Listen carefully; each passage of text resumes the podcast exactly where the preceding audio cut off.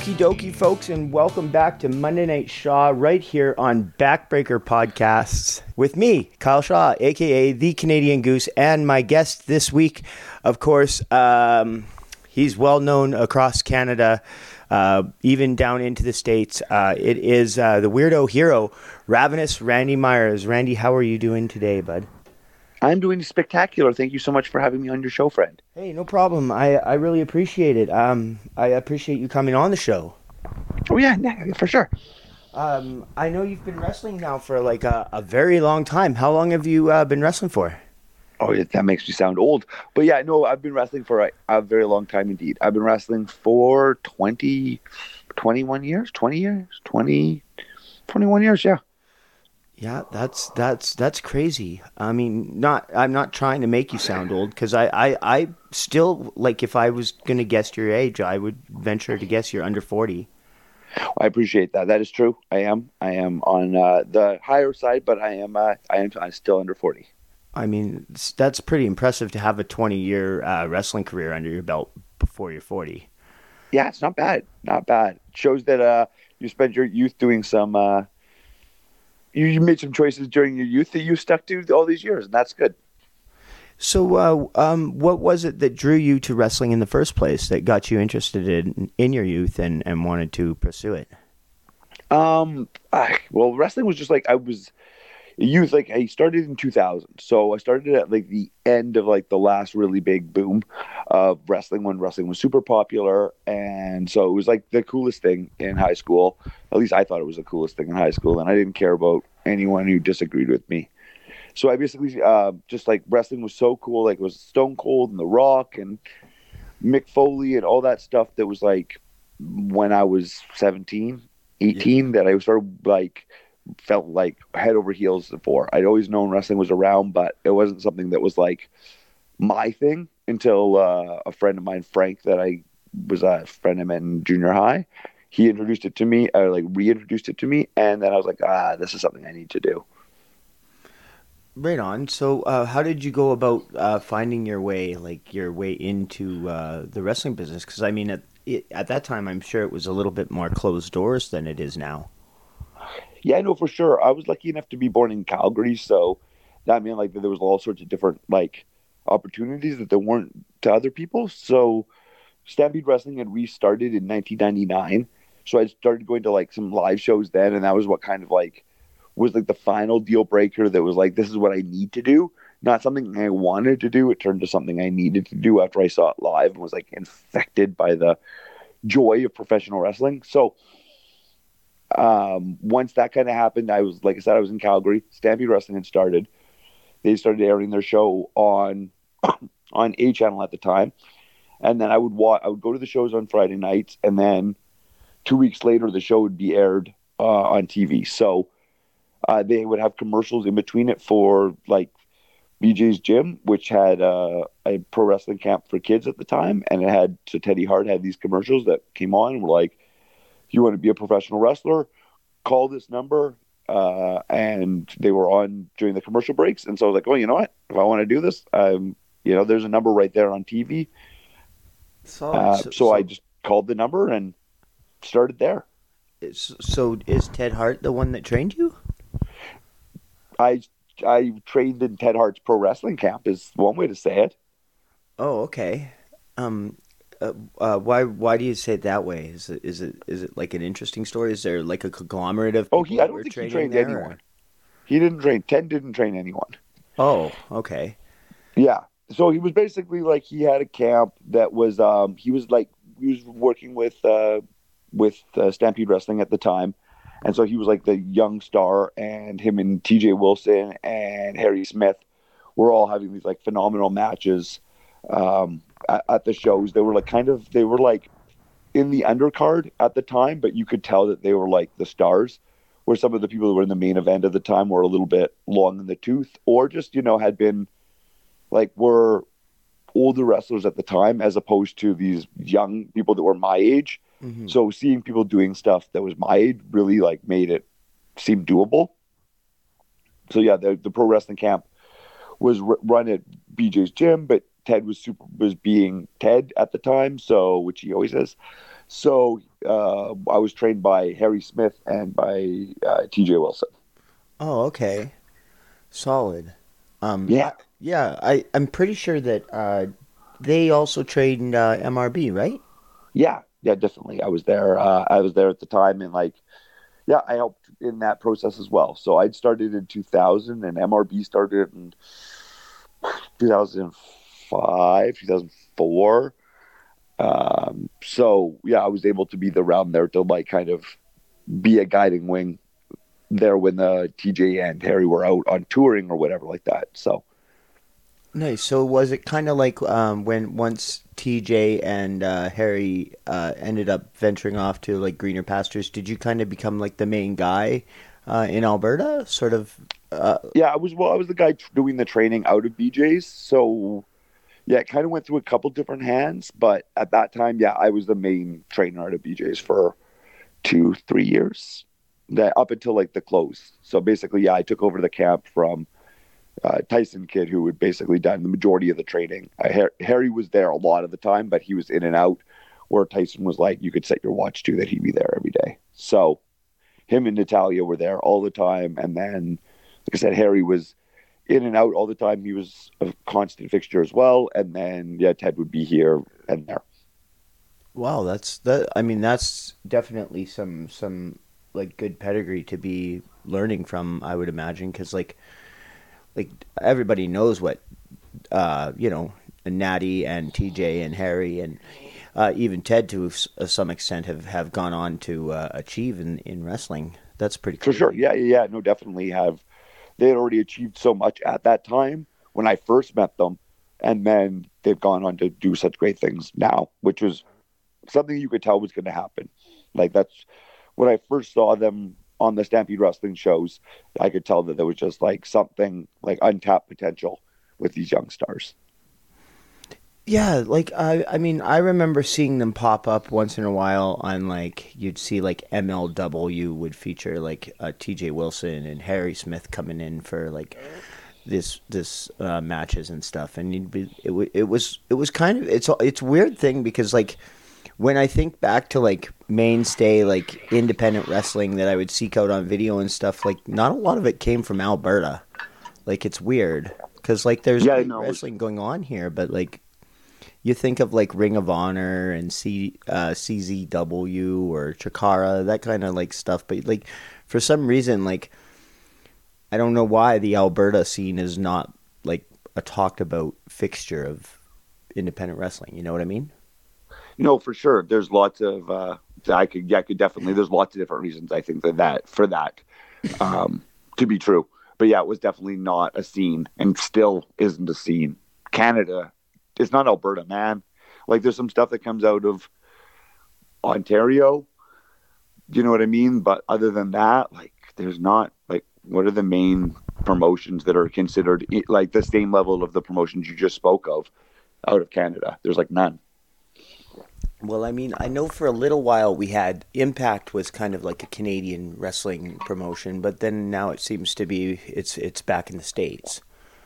Yeah, and I think that was only for name value only, really, more than anything else. Like, I mean, there was a lot of Canadians featured on it, and that was great. But that was all East Coast people. There was still nobody featured from the West Coast, Yeah. unless they were living in the East Coast at the time. hmm So you you ended up like you started off in uh, uh, Calgary, like you said, but I know you also uh, had a quite a, a run out in BC. Is that where Yeah. you, you're currently uh, still in BC?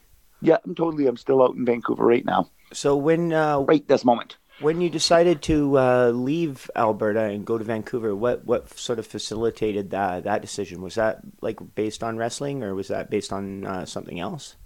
Oh, for sure, it was based on like wrestling. I had kind of been wrestling uh, at that point. Not kind of. I had been wrestling for ten years in the Alberta territory, as it were. And just like you just said, there were like there was nothing really happening. Like no one was biting, no one, nothing was moving. Uh, It was kind of a stale pond at the time.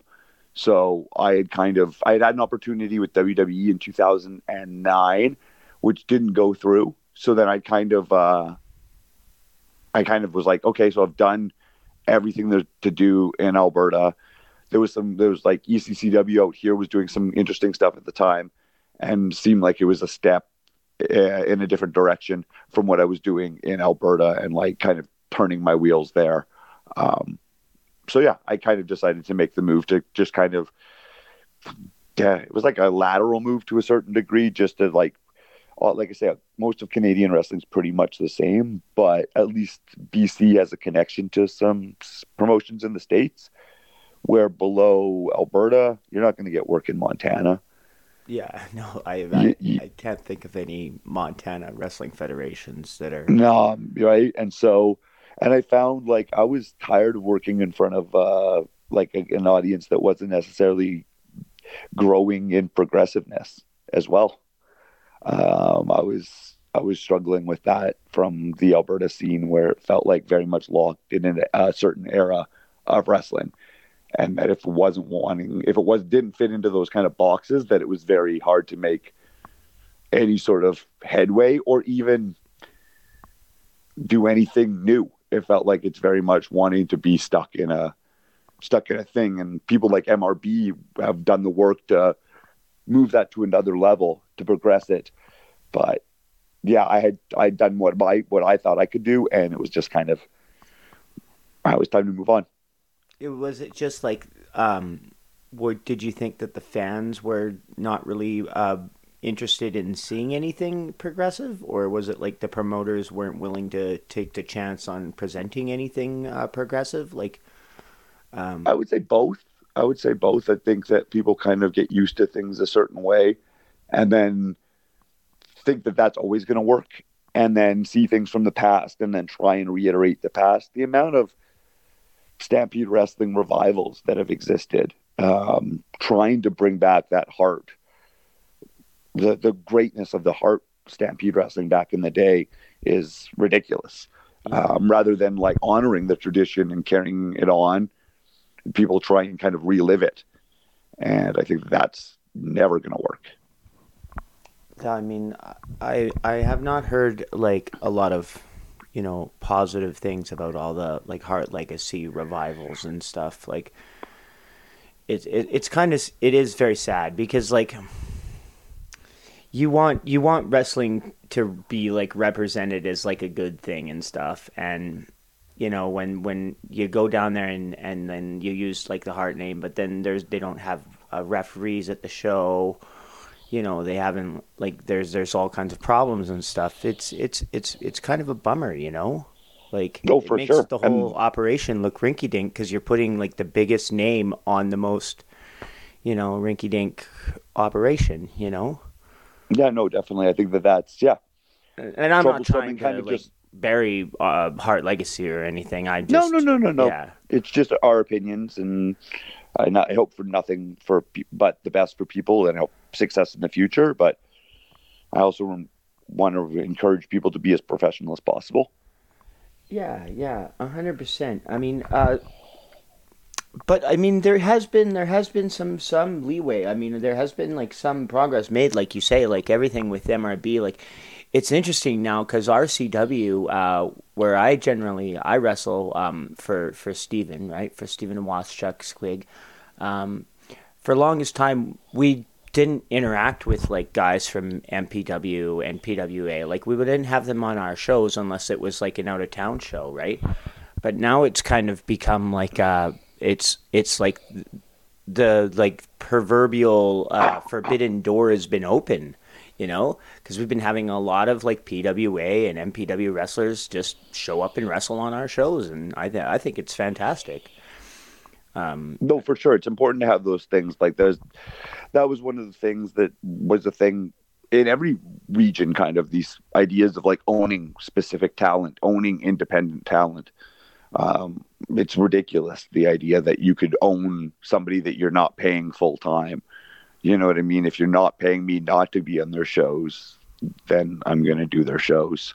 Um, you don't own any talent, and saying that, like, trying to do that is ridiculous. And so I'm glad to see that those forbidden doors have been so so called forbidden doors have been broken, where I think they were made of cellophane to begin with. But um, yeah, I'm glad to see that people are able to work with other people and have different opportunities and uh, explore, you know, work with each other and then work with each other's strengths and weaknesses and learn from each other that way.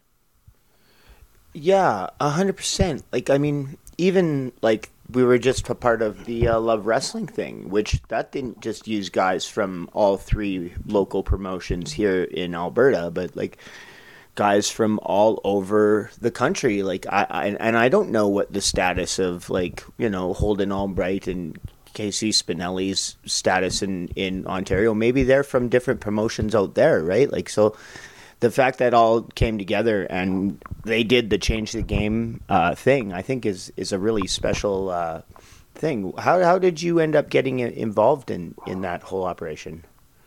Yeah, I, I, couldn't agree more. I think what like they did over at Love Wrestling was a really special thing, and I think the name fits perfectly for what Alberta needs right now, and the whole operation in general had the ethos of what Alberta and wrestling in general could use right now. So um, I've been in talks with um, with Spencer for quite a while, Spencer Love for quite a while, just kind of um, being both wrestling people from similar areas that uh, we kind of have similar interests as well outside of wrestling. So we reach, he reached out to me at one point, and I had done his podcast, and then he kind of mentioned to me that he might be wanting to do a show sometime, and then I had shown my interest in wanting to work for him. So it kind of just uh, snowballed from there. He kind of took that lead and ran with it, and he saw an opening in wrestling in general, not just Alberta wrestling, but Canadian wrestling, to kind of bring everyone together and kind of have that like a show with no forbidden doors or whatever you want to call it, and just a place where we could all unite as wrestlers who love wrestling and wrestling fans who love wrestling.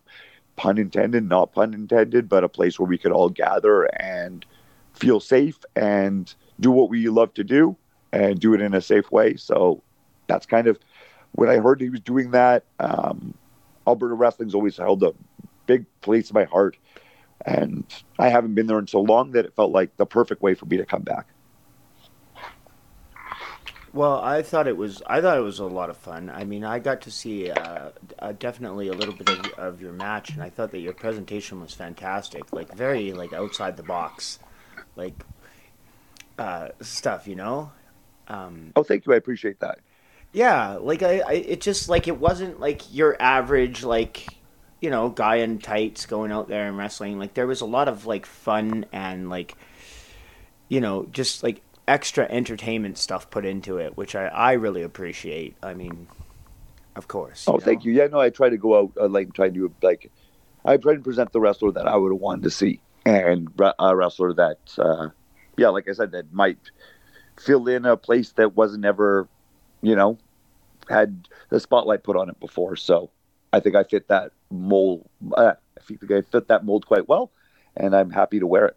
Yeah. Um, how does you? How did your character evolve to uh, like become what it is now? Did you start off as like more of a straight laced, uh, you know, meat and potatoes guy, and then sort of evolve into the more over the top thing, or did you? Did you always be like this uh, as flamboyant and whatnot as as you were at the Love Wrestling show? Um, I've definitely like been an evolution of my character over the years. Uh, I've always like had the same name. I've never like changed that. It's always been Randy Myers ever since I had my first backyard wrestling match. Um, but from where I started, it was kind of like I would never say I was like meat and potatoes. I was never like interested in doing that. Um, I was always interested in doing the more showy side of wrestling. Um, I was never, I've never been into sports. I've never like, uh, yeah. So I'd rather do something that's like uh, more showy. And so, yeah, it's, it's just evolved over the years, one piece at a time of kind of like eroding um, what I was trying to show, like coming out originally, trying to find, trying to fill the hole of kind of my own lack of masculine role models in my life and my own maybe a lack of masculinity by there's attributed to by that so trying to be like maybe more macho to begin with, and then slowly but surely had those kind of like, like I say, eroded away. First showing like my punk rock side, then being a little bit more open about my mental health stuff, and then more open about my sexuality and my gender and stuff like that as it comes more and more. So kind of yeah, the more I felt comfortable in the ring, the more I felt exposing myself in the ring while keeping my pants on. right on, right on. So it's all it's all kind of like has has your uh, your outlet in wrestling like ha- has that uh, helped you in your real life like the fact that you can go out there in the middle of the ring and just basically do like whatever you want. Has that like helped you it, it like deal in life with like i mean like your sexuality and uh your your mental health and and that sort of thing? It's been both i'd say like uh hard to deal with in that way being in a hyper masculine world that is wrestling. Um to be kind of open about that stuff is at least up until recently was kind of taboo. Um definitely in kind of some of the older scenes.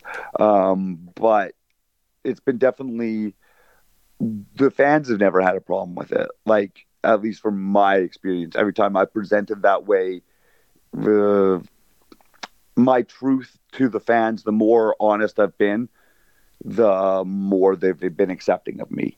But I think that comes with more accepting crowds too. I don't think there's any way I could have come out in an Alberta ring. Oh, okay. You know, I would have been a heel 100% of the time. And that to me, I had no interest in being the uh, status quo. I'm different than you, so that means be scared of me or yeah anything like that. That to me is like such a turn off. And so othering that I wasn't interested in doing that. So being that I am pansexual, bisexual, whatever, I can play a more macho side.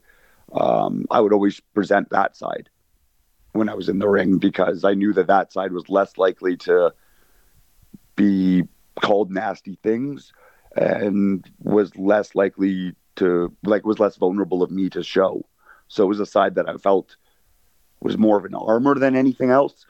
And being like always being kind of a feminine. I'd had been made fun of in the past for it growing up and stuff like that. So it was a sensitive spot. So it wasn't something I was comfortable showing in Alberta. So that was more a thing that kind of came out when I started doing work out in Vancouver and then in Washington as well.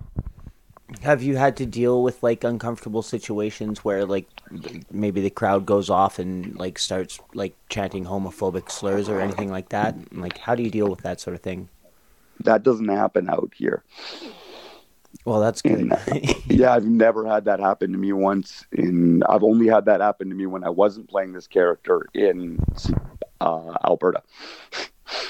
Unfortunately, unfortunately, yeah. yeah. So that's where that's my experience with it, um, which led me to some hesitancy to come to do the Love Wrestling show as much as I was on board with working for Spencer and working with MRB and coming back and seeing all my fans and stuff, there was that hesitation of being able to present myself how I'm most comfortable presenting myself in front of an audience that, or an audience that is not that the Edmonton audience was ever bad to me. They were always really sweet to me, but an audience that maybe wasn't ready or not not ready, but just hadn't seen me in that light before, hadn't seen me living my authentic self, and that could be jarring at times when people are used to one presentation and they see a new one. Yeah, no, I, I, I kind of uh, hear what you're trying to get at for sure. Um, like, is is that like a, a like a that's that's a weird thing to me because like I, I don't know I I like I can't really relate because like I, I I don't know like I'm a, like a straight male white guy right um yeah so like but like I I have hard like I just can't it's it's it boggles my mind that you would be more concerned about the the reaction of like the fans rather like than the guys but then like that also like it like that's saying something too right? Like I was like who would be more like uh, uh, like resistant to to just like being openly like who you are in the world. Would it be the fans or would it be like the other wrestlers who do kind of have like a like you know like it's kind of a t- testosterone driven you know thing. Like it's it's a bit of a boys club you know what i mean? Yeah that that's what is kind of which what i didn't find i didn't feel that at all at the love wrestling show. I have felt that at the past at wrestling shows all over the world. So it doesn't, that's not necessarily Alberta at all. It's just where I came up, right? Yeah.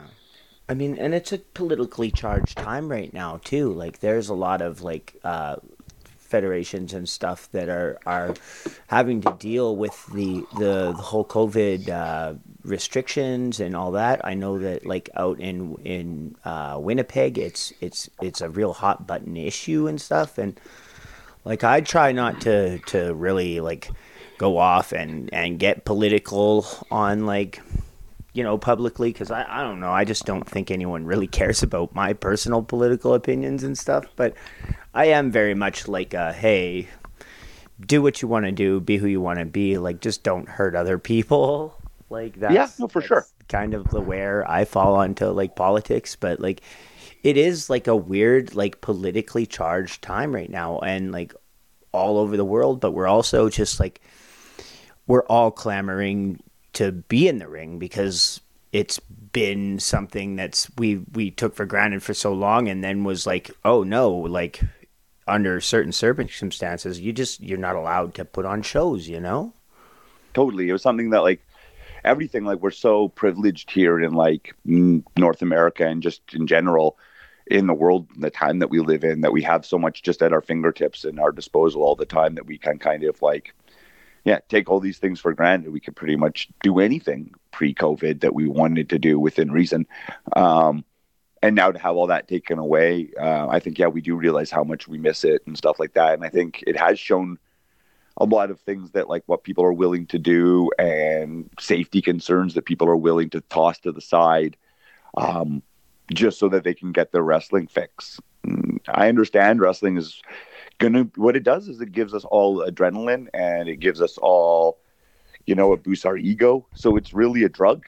So i understand that people going without the drug that they've been accustomed to for you know years and years and years and then not having that drug to kind of coursing through their veins is painful and hurts.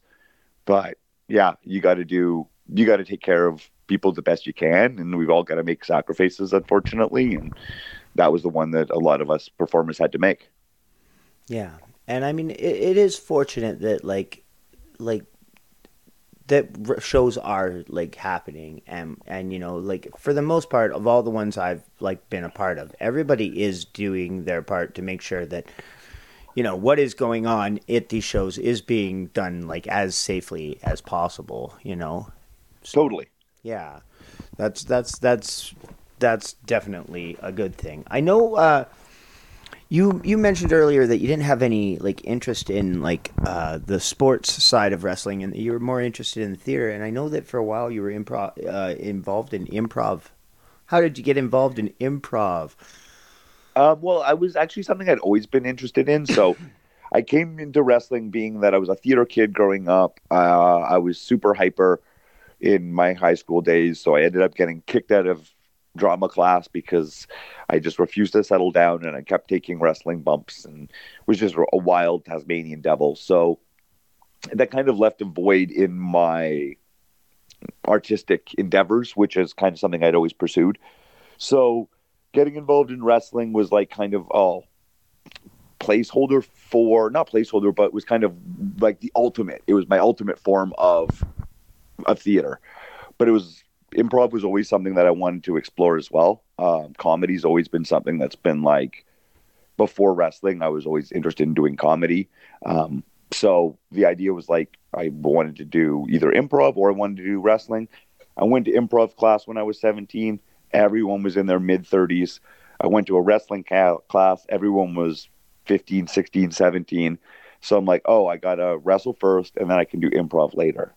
So when I was living out here and I got the opportunity to be like a guest spot as a like a local wrestler and do an improv show, I definitely I jumped at it and then kind of met some friends through there and then they sunk their talents into me and I was part of their community for four plus years and had some wonderful times and made some lifelong friends and yeah, learned some cool stuff. So I recommend improv for anyone like interested in doing anything within the entertainment field and like or even just wanting to get more comfortable in your own skin, it's a great like tool for your tool belt. Yeah, no, I I uh, I agree hundred percent. Like I did a lot of like improv when I was in high school, and then like after that, I kind of. I was weird though. Like I, joined, I was like, "Oh, there's a bunch of thirty year olds here. This is perfect," you know. So, anyway, I was I did a bunch of improv like back in the day, and then I found out like it, it kind of dawned on me pretty quick that like a wrestling match is like an improv game. It's just yeah, a little sure. bit more physical, you know. Definitely, yeah, a lot more physical in some cases, but yeah, for sure. Yeah, like I and and I think that's one of my favorite parts about wrestling is sometimes like you know like there's been times where the the you know promoter will be like okay go out there and then do a promo and then have your match and stuff and it's like okay cool and then you walk out there and you think of your promo while you have the microphone in your hand and you're talking. And sometimes it works really well. And you know once in a blue moon it doesn't. But like when it does it's like that's like magical. You know what I for mean? For sure. Totally. Those are those moments that like yeah when you're feeding off the energy of the crowd and you've got like that um, your confidence in yourself and you know like a little bit of something you might say, but like some bullet points, but you go out there and just kind of half wing it. Those, yeah, magic can happen definitely there. You leave room for that magic, right? Where if everything's planned out meticulously and practiced a million times, then eh, it's probably not even going to be the best, best time you did it when you're out there. You know, if you practice it 50 times in your mirror and then you do it once in the ring, probably like the 39th time you practiced it in the mirror was the best one. And the one in front, in front of the audience is, yeah, you know? So leaving room for some improv is great. Yeah. Well, how, would you apply that to like the physicality of your matches too? Because like I know that like once in a while I'll show up and and they'll have me uh, wrestling with somebody that's like from that's been wrestling for a very long time and like I walk up and they'll be like, "Oh, uh, what do you want to do tonight in the match?" And they're just like, "Oh yeah, whatever. I'll see you out there tonight. You know how to wrestle." And it's like, "Oh, oh okay." like it's just a, like a complete improv match and then sometimes you talk to some people and they want to plan every single thing that happens like um, wh- where does where do you kind of fall uh, on on that spectrum? Well i think that um, i don't know I, I, I think that's just different definitely different styles where people have been taught and comfortability and stuff like that. Also kind of what kind of style you match you want to have. It's really hard to call like a complicated high spot on the fly you know what I mean? With like all sorts of counters and reversals and stuff like that, especially not knowing necessarily what your competitive, like the person you're wrestling can do. Um, so I think if you're going out there, you like that, you're probably going to have more likely a body slam, kick, punch, chop, stay in the corner, move on a clothesline kind of match where it's going to be fine, but it's not necessarily going to have the intricacy of, um, of of a planned match. So I yeah. personally want to go in there with um, a plan of some sort for sure. Um, I think that's just likely the best way to do it, especially if I've never wrestled the person before. I think it's kind of like I don't know what they do. I don't know how great they are or whatever, and I don't know how good they're going to take my moves. So, um, I I also don't want to do the same moves everyone's seen a million times. So, knowing you can take a hip toss is great, but I'm probably not going to do a hip toss in my match, so that's not super useful. Okay, yeah, like I, I, I just I, like I think that it's uh, good to have like a little bit of a balance for sure too. For sure, yeah, leave a little bit of room, like I said, for that magic to happen. You know. Um. Yeah. Like, and I, will be honest. Like, when I did like walk up to the guy and he's like, "Yeah, you know how to wrestle. I'll see you out there." I like, I almost like shit my pants. I was like, "What?" Yeah. Like, no. I don't know. I think we're putting each other's like our lives in each other's hands. Um, I'm not like I'm not afraid to say no to a move. If yeah. somebody wants to like, hey, I'm going to give you the Tiger Buster 97 off the third rope to the second row, I'll be fuck you. No, you're not. Like, so if you're calling that to me in the ring, get out of here. You know what I mean? Like, there's just kind of, I we need to know each other's limitations when we go out there. We're giving each other our bodies and stuff like that. Um, so I don't want to be like finding limitations in the ring or have you call a spot and have me be like, no, in the ring, you know? So I'd rather know all that stuff in the back. And if you leave room, there's obviously going to be little things and who cares about this or that. But like, there's certain things I think we need to call in the back to just make sure it's cool. Yeah. Yeah. Uh, like, uh, hundred percent. I mean, especially like I, I feel like if you're gonna like use like weapons or anything like that, that needs Oh, God, to be yeah. discussed beforehand. like, totally. Yeah. It's like wrestling is like sex. It's like you you're not gonna be like halfway through sex and start using like some crazy fucking BDSM tool on somebody, whipping them or something like that, and then be like, "Oh, I thought you were cool with this because we were making out." Like that's not necessarily how things work. Let's ask up front. yeah, the um, yeah, uh, of course, the the hundred percent, for sure. Um, I also know, um, just touching off the improv thing, that you were uh, you you made a uh, film. You were part of a, a film, The Weirdo Hero. Um, can you just tell me a little bit more about the the movie? How did that come together? What was like your role in the the making of the film? And um, uh, yeah, just tell us a little bit about it. For sure. It's uh it's called yeah, it's the Weirdo Hero. It's a web series now, but it was originally made as like a film and we showed it one time at a beautiful big screen theater out here and felt really cool to see my little face up there. Um, so it was a story about a wrestler who's kind who's finally won the cha- the local championship belt. Uh, thought that that would kind of fix all of his like woes in life and like solve his mental health issues. And when it didn't, then it brings him like close to brings up his depression even stronger uh, and then kind of his turmoils through that through working a daytime job like a nine to five job during the week and living this life as a hero on the weekend and kind of having trouble with like that duality of that.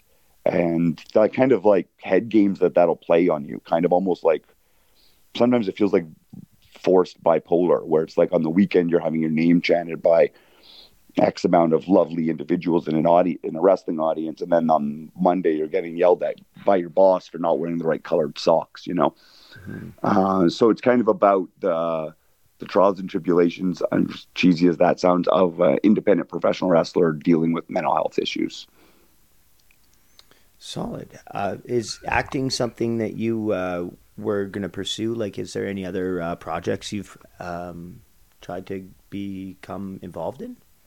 Yeah, I'm always I'm always willing to like take on any kind of creative project, um, assuming like the heart's in the right place and I'm interested in working with the people doing it. So yeah, I'm, I'd never say never to anything like that. I've always like acting's always been something that's been like an interest of mine, and so yeah, I'm not opposed to doing more stuff. I'm currently just doing some stand up stuff, so that's kind of where I've been focusing my energy during quarantine when I couldn't be in the ring. I jumped on that stand up stage, so that's kind of where my artistic endeavors have been mainly focused outside of the ring. Like uh, stand up comedy. Yeah, that's where I've been doing. So that was always kind of something I've been interested in. Like we said, I did um, improv comedy. I've done, and then I kind of moved from that into like sketch comedy, and then from that I moved into doing straight up stand up. So now I'm doing like yeah, five minute sets here and there around town, and it's been super fun. And the community's been really like inviting and like been really sweet and it's interesting to be around like a different uh, form of entertainer How how would you relate like uh, the like the the politics and like the the atmosphere of co- of like comedy to to wrestling? Like, if you have a group of comedians, how similar is that to having a group of like wrestlers? You know, like in a social situation. Like, do you understand what I'm The- kind of getting at? yeah no for sure. There's definitely like that strong sense of uh, testosterone in both vibes because they are both kind of unfortunately boys clubs for the most part. I tend to like lean towards feminine energy. So i mean whenever i find like um, female wrestlers or anyone who's like kind of like they're not necessarily presenting entirely as masculine i'm kind of lean towards that. So there is a lot of masculinity within comedy, but then there's also this wonderful thing where in wrestling, everyone wants to look like they're a member of the X Men. You know what I mean? We've all got our own superpower, but we're all also, also like perfect in every single way.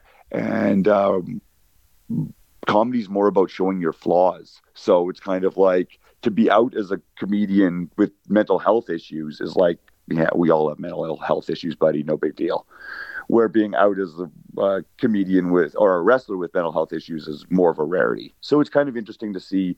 That would be, I would say, the biggest difference between the two crews is one of them is like proud of their flaws and shows them off, and the other one tries to hide all their flaws and talk about how great they are. So that's kind of like the differences, I would say. Okay, well, I mean that's that's that's pretty interesting for sure.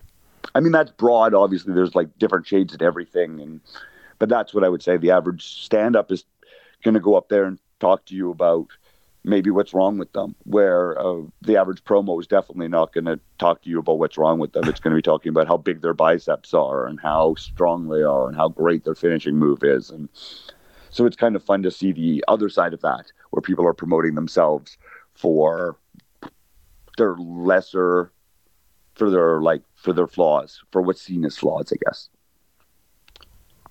Okay, yeah, that, that I mean that that's yeah, I I, I understand what you're saying because like yeah, you wouldn't there it would be hard to cut a promo and like I mean you could try to humanize yourself maybe by like saying hey these are my flaws but this is how I'm going to overcome them and beat you on Sunday, you know? Like yeah, no, for sure, exactly. It always comes down to to that in wrestling. So it's kind of nice to have an opportunity to kind of emote uh, some different emotions that I can that it's harder to pull out from a wrestling performance. So I just wanted to uh, get your thoughts too um, on some of the other uh, some of the other talent. Um, I know that you're still a part of the uh, Vancouver scene, and that they've just launched a new uh, wrestling organization out there called uh, New N E W. Indeed, yep. can you tell us Nation Extreme about, Wrestling? Yeah.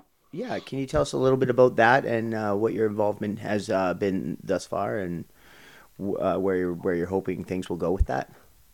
So far, I've just done the the new two show. I did. Uh, I wrestled uh, an ex or a former foe of mine, and uh, Dave Bishop, and he's a phenomenal talent out here.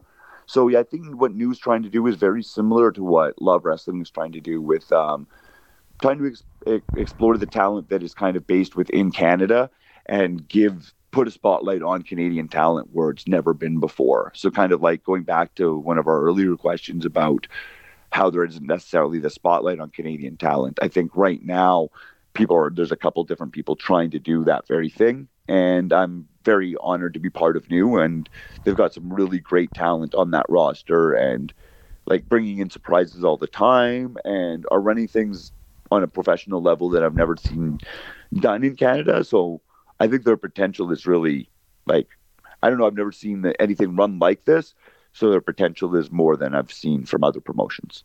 Yeah, that's fair. I I saw like some some photos on Instagram and some like uh, small clips on uh, YouTube and stuff, and I was really impressed with like the production value. For sure, yeah. The there was like an actual like big screen there with people like you know had their videos and stuff. And i we we definitely were aiming to have that at the uh, love wrestling thing but we had we had a couple of uh, little first first time out uh, troubles or whatnot but the the Which NEWs but yeah the NEWs seemed to have like the full blown like pay per view presentation setup and it was really like I was really impressed with everything that I've I've seen uh, yeah, that's exactly where I'm at. I've been doing this, like we said, for quite a while. So, and been doing it in the Canadian scene for quite a while, and I've seen people try and do something, but I've never seen anything pulled off on this level thus far. So, and I think it's just going to be bigger and better things. So, New Three, November 27th is the first show, and then uh, part one of New Three, and then New Three B or part two would be December 3rd uh, both of those shows are going to be in Vancouver, and they're going to be phenomenal big shows at a nice, beautiful venue downtown. So, new 19 plus venue. So, sorry. yeah, no worries. I, I, don't know. Is that what it is? New 3B? New 3B, right? I, I'm not uh, sure. I, I actually haven't seen the uh, advertisements for the third. I don't think yet, there is one. I think we're making it up on the fly right, right. here. So either I mean, new 3B or new 3 point two. Night two of, of new three B. Yeah, exactly. That's exactly it. Night two of of new three B. That that's it. Oh yeah.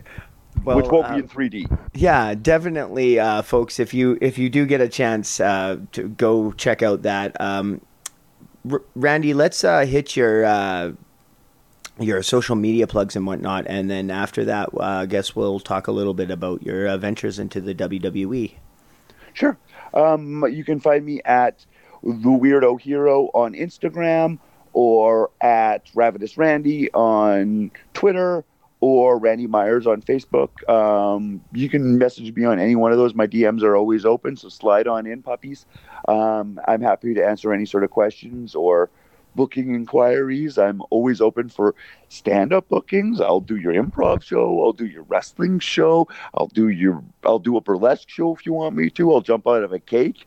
I won't exterminate your apartment, but I do make a hell of a stepfather. Have you ever jumped out of a cake before? Is that a thing? No, but I would. I've I've been I've gotten been in a dunk tank before, but I've never jumped out of a cake. But it's you know you know bucket list things. I definitely proposed the idea to Spencer Love of having like them wheel out a giant egg for me to hatch out of. Just gonna wrestle gobbledygooker style. Yeah, yeah, a hundred percent. And we, it was just like, well, where are we going to acquire a giant egg? And so it We're didn't end make up happening. it out of paper mache. I, That's why Spencer. That's why Spencer needs me around. He needs somebody crafty like me. ah, that would have that would have been helpful. Uh, it would it would have been great. I think. Um, Agreed. We'll push for that. Yeah, Never yeah. say never. Lo- lo- Love Wrestling uh, night t- two of uh, Love Wrestling three. We'll we'll try and get it done. Yeah, night two, part three, B. Yep. Um, uh, you did mention that you uh, you were going to be in the WWE in uh, 2009, and that it uh, Yeah. didn't end up uh, working out. But like, how close did you uh, come? Did you end up wrestling on any like uh, Smackdowns before the show or anything like that? No, I've never actually had like a match inside a WWE ring in front of an audience. Um, just at like tryouts and stuff like that, and before the shows, but never like like I said in front of a live audience. No dark matches or anything. Um, so in 2009, I went down to Florida for a tryout that they were holding at the time. They were doing it was one of those tryouts where you paid a thousand dollars and then they would give you a tryout, which was a great opportunity. And I just really wanted to learn from WWE people and kind of see what it took to be there. Um, I knew that they were going to be awarding uh, two contracts at the end of the camp, but I had no like that wasn't what I was going there for. I knew I still had a lot of growth to do um, as an entertainer and as a wrestler. So I just went down there to like kind of meet people and network and like kind of like get my foot in the door, but more so just learn. Um, and at that time, like I said, it was 2009. It was actually in um, FCW, what was FCW at the time, so Florida Championship Wrestling, which was owned by Steve Keirn. So at that point, there was like Steve Keirn was there. Um, they were running de- developmental out of there, so Dusty Rhodes was wor- working there. Um, Kidman was one of the trainers. Um, Norman Smiley. There was a whole bunch of like phenomenal uh, in-ring like trainers. Yeah, a lot of Um, those people are still at the like performance center. Totally. Yeah. So they're people that worked for WWE for a long time. And then we do promos at the end of every one of our days. So we'd be basically wrestling for four hours, five hours, maybe even longer. Uh, and then with a lunch break in between or whatever. And then at the end of the day, we'd end off with a promo every time. And then Dusty would like watch those promos. And that was where I was like doing well. I'd gone down there with promos have always kind of been my bag or I've been comfortable talking, gabbing, as you can probably tell by me running off in the mouth on this podcast. But I've always been comfortable talking, so I was able to do that. And Dusty took a liking to my promo, and so he called me out and he was using me as an example of what he liked. And so I could tell I was like, "Oh, this is cool." It was really like such an honor to be like this Dusty Rhodes. Like his promos are so great and Yeah. renowned, and here he is like throwing a biscuit and saying mine aren't bad. So he was really sweet and encouraging, and actually encouraged my my feminine side. Mentioned that it reminded him of Dustin, of his son, who was playing Goldust at the time. So it was like quite a compliment. It was the first time I had ever had my feminine side noticed by a wrestler and not made fun of. It was embraced rather than mocked. So that was really lovely. Uh, and so then I, I came home expecting nothing of it, waited on my like evaluation card, and then got a call from one of the people working at WWE at the time, and they offered me a contract. Oh, solid. So yeah, it was really cool. So they called me and were like, "We'd like to extend an offer to you uh, for a wrestling contract." And uh, they were, had mentioned that they thought I was a little small, so if I could put on some size, that would have been great. They really emphasized to not use any sort of enhancing drugs um, to gain that size. Yeah. Um, and then we started the process of me getting a work visa and all that stuff for um, my move down to Florida at the time. So I made it all the way to the drug test, and then I got popped for smoking pot. And then they called me and they said, the first phone call we got, they said that um, marijuana was a fine, that it was a $500 fine, and that you wouldn't be lose your job, but you would be fined. Oh. And dealing with a lot of anxiety, un, almost like I knew it was there, but it was untreated anxiety that I was dealing with, and depression and all this stuff. Um, and I was an, addic- an addiction to marijuana. Um, I was like, well, I just I had still had some pot in my system when I went down. I got popped. They called me and they said they were going to have to rescind the contract. Oh. So I thought if I got popped, I was going to like pay a $500 fine and it was going to suck. But the contract they offered me was going to be making more money than I had ever been making before in my life at that point. So I was like, I would have had the money. The roster, like probably, you know, yeah, yeah, I don't know. At that time, I don't know. I know that it was also post. We're talking post Guerrero, post Benoit, an era where they were very hesitant about drug use and where things were very, um, very, very much not okay to be doing any sort of drugs. So, yep, they called me up and they told me that they had to rescind my contract and that, that yeah, they'd popped me for marijuana. So then that led to more depression and more anxiety. Um, and yeah, then I kind of, but I had two choices like in front of me. I could either like quit wrestling um, or I could continue doing it for like the love of it and try and get back in WWE's good graces and hopefully show up there again one day. Yeah. So that's what I did. I just knew that it was all I knew and it was where my life was and my friends. So as much as it was really hard to eat crow because I'd done my full like goodbye tour and like crying in the ring and like all the wrestlers coming out and like applauding me and the goodbye Randy chants and the and you know all the thank yous and all that stuff and then to come back and be like oh hey I didn't go was hard and it was hard for me to be honest about why I didn't go and p- people were nice enough that they weren't too prying about it but it was definitely awkward and I didn't know where I wanted to go from there but going back into the ring was the best thing I could have done. You asked earlier if it's ever helped with my mental health, and that was definitely one of many occasions where it gave me the outlet I needed. Um, an outlet when I wanted to hurt myself, an outlet when I didn't. I wanted to show the world how much pain I was in, but they weren't necessarily going to understand my emotional pain, but my physical pain they could see. Yeah, and that was easy to to show them and to put out. So that's what I did, and I went back into the ring, and Kurt Sorokin was nice enough to bring me back and back into the fold, and from there, I guess I didn't really look back, and went back for another tryout in 2012. Um, it was a different crew of people. Dusty was still there at the time. They weren't so focused on promos and I wasn't as good as I was the first time I went. I wasn't as like, uh, or I don't know. I just didn't get picked the second time, and it was what it was. But it was like I met so many great people and lived so many great opportunities that I wouldn't have lived if I had gone to WWE. I would have had great opportunities there, no doubt. But I wouldn't have got to make the weirdo hero necessarily. I wouldn't have got to do improv, live those dreams currently be living my stand up dream. Um, you know, I don't know whether I would have ever even been able to come out uh, in that atmosphere. You know what I mean? Um, I think that, like, I mean, don't get me wrong. I, I don't think that anyone's success as a wrestler is necessarily dictated by whether or not uh, they went to WWE. Like, I know a lot of great wrestlers that have never been in WWE.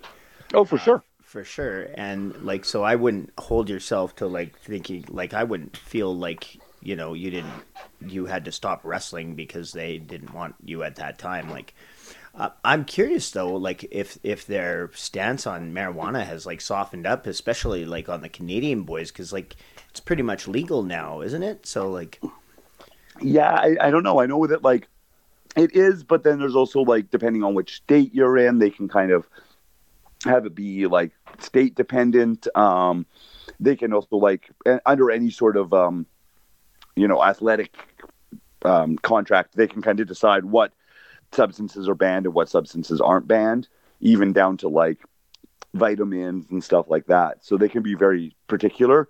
Um, I know that uh, definitely they're not going to lose a, a big talent for smoking marijuana. They're not going to fire them at yeah. this point.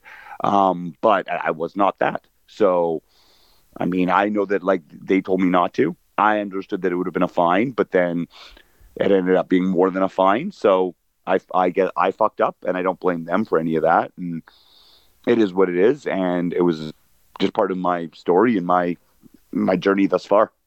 Yeah, I mean that that I mean that's the craziest part to me is that like they were like, yeah, we're gonna hire you, and then you you know they just changed their mind because you smoke some pot. Like, yeah, for sure. Me, I'm just like, big deal. yeah, no, for sure. Right? Super weird. Yeah. Um, for sure. Um, so having having uh like not actually wrestled on like a SmackDown or anything, what is like what would you say the biggest uh, crowd you've performed in front of was? Uh, geez, there's been a couple different different times where like there's one time I wrestled at uh, like a big a, a big festival in Ottawa, and I believe that there was close to two thousand people in that audience. So that was a pretty big draw that night. And it was just kind of one of those things. It was like the Stampede. It was like the Capital X, I believe it was in Ottawa. And Bret Hart was on that show, Christian Cage, AJ Styles. So it was a bunch of big names. And I think there was, yeah, 2,000 people in that arena that night. So that's probably my biggest audience. That or one time in, I, I did a tour of the UK. And for some reason, one night there was like, I don't know, just uh, all the kids in the UK, it felt like we're at this show, and there was just like probably in reality, probably just over a thousand just children. So, and then there was parents on top of that. So there wasn't a definite number that night, but it would have to be one of those two shows. Oh, okay. What was it like wrestling in the UK and doing like a tour over there? Oh, it was super fun. It was uh it was different. It was interesting to be wrestling like every night as opposed to like the normal Canadian schedule of like once every two weeks or whatever, right?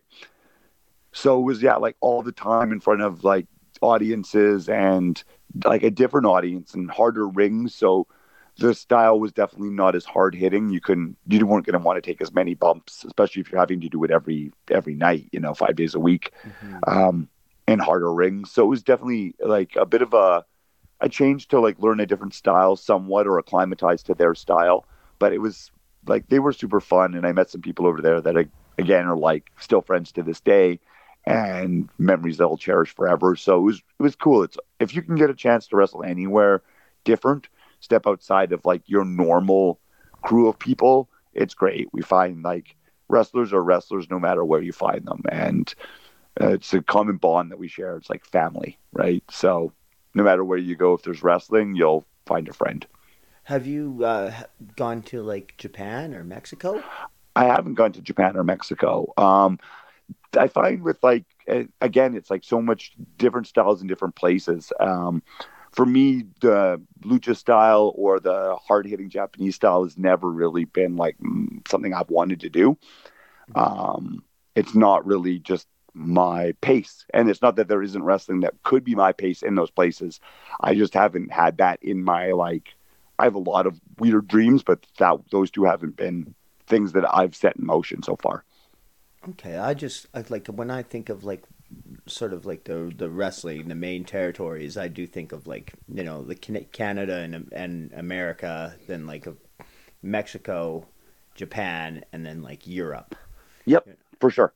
Yeah, I think yeah, like I guess it's it's all very different though. I think is one thing that I think kind of gets forgotten in that. Like I have so many times I'll have people tell me, "Well, if you want to make it a wrestler, why don't you move to Japan?"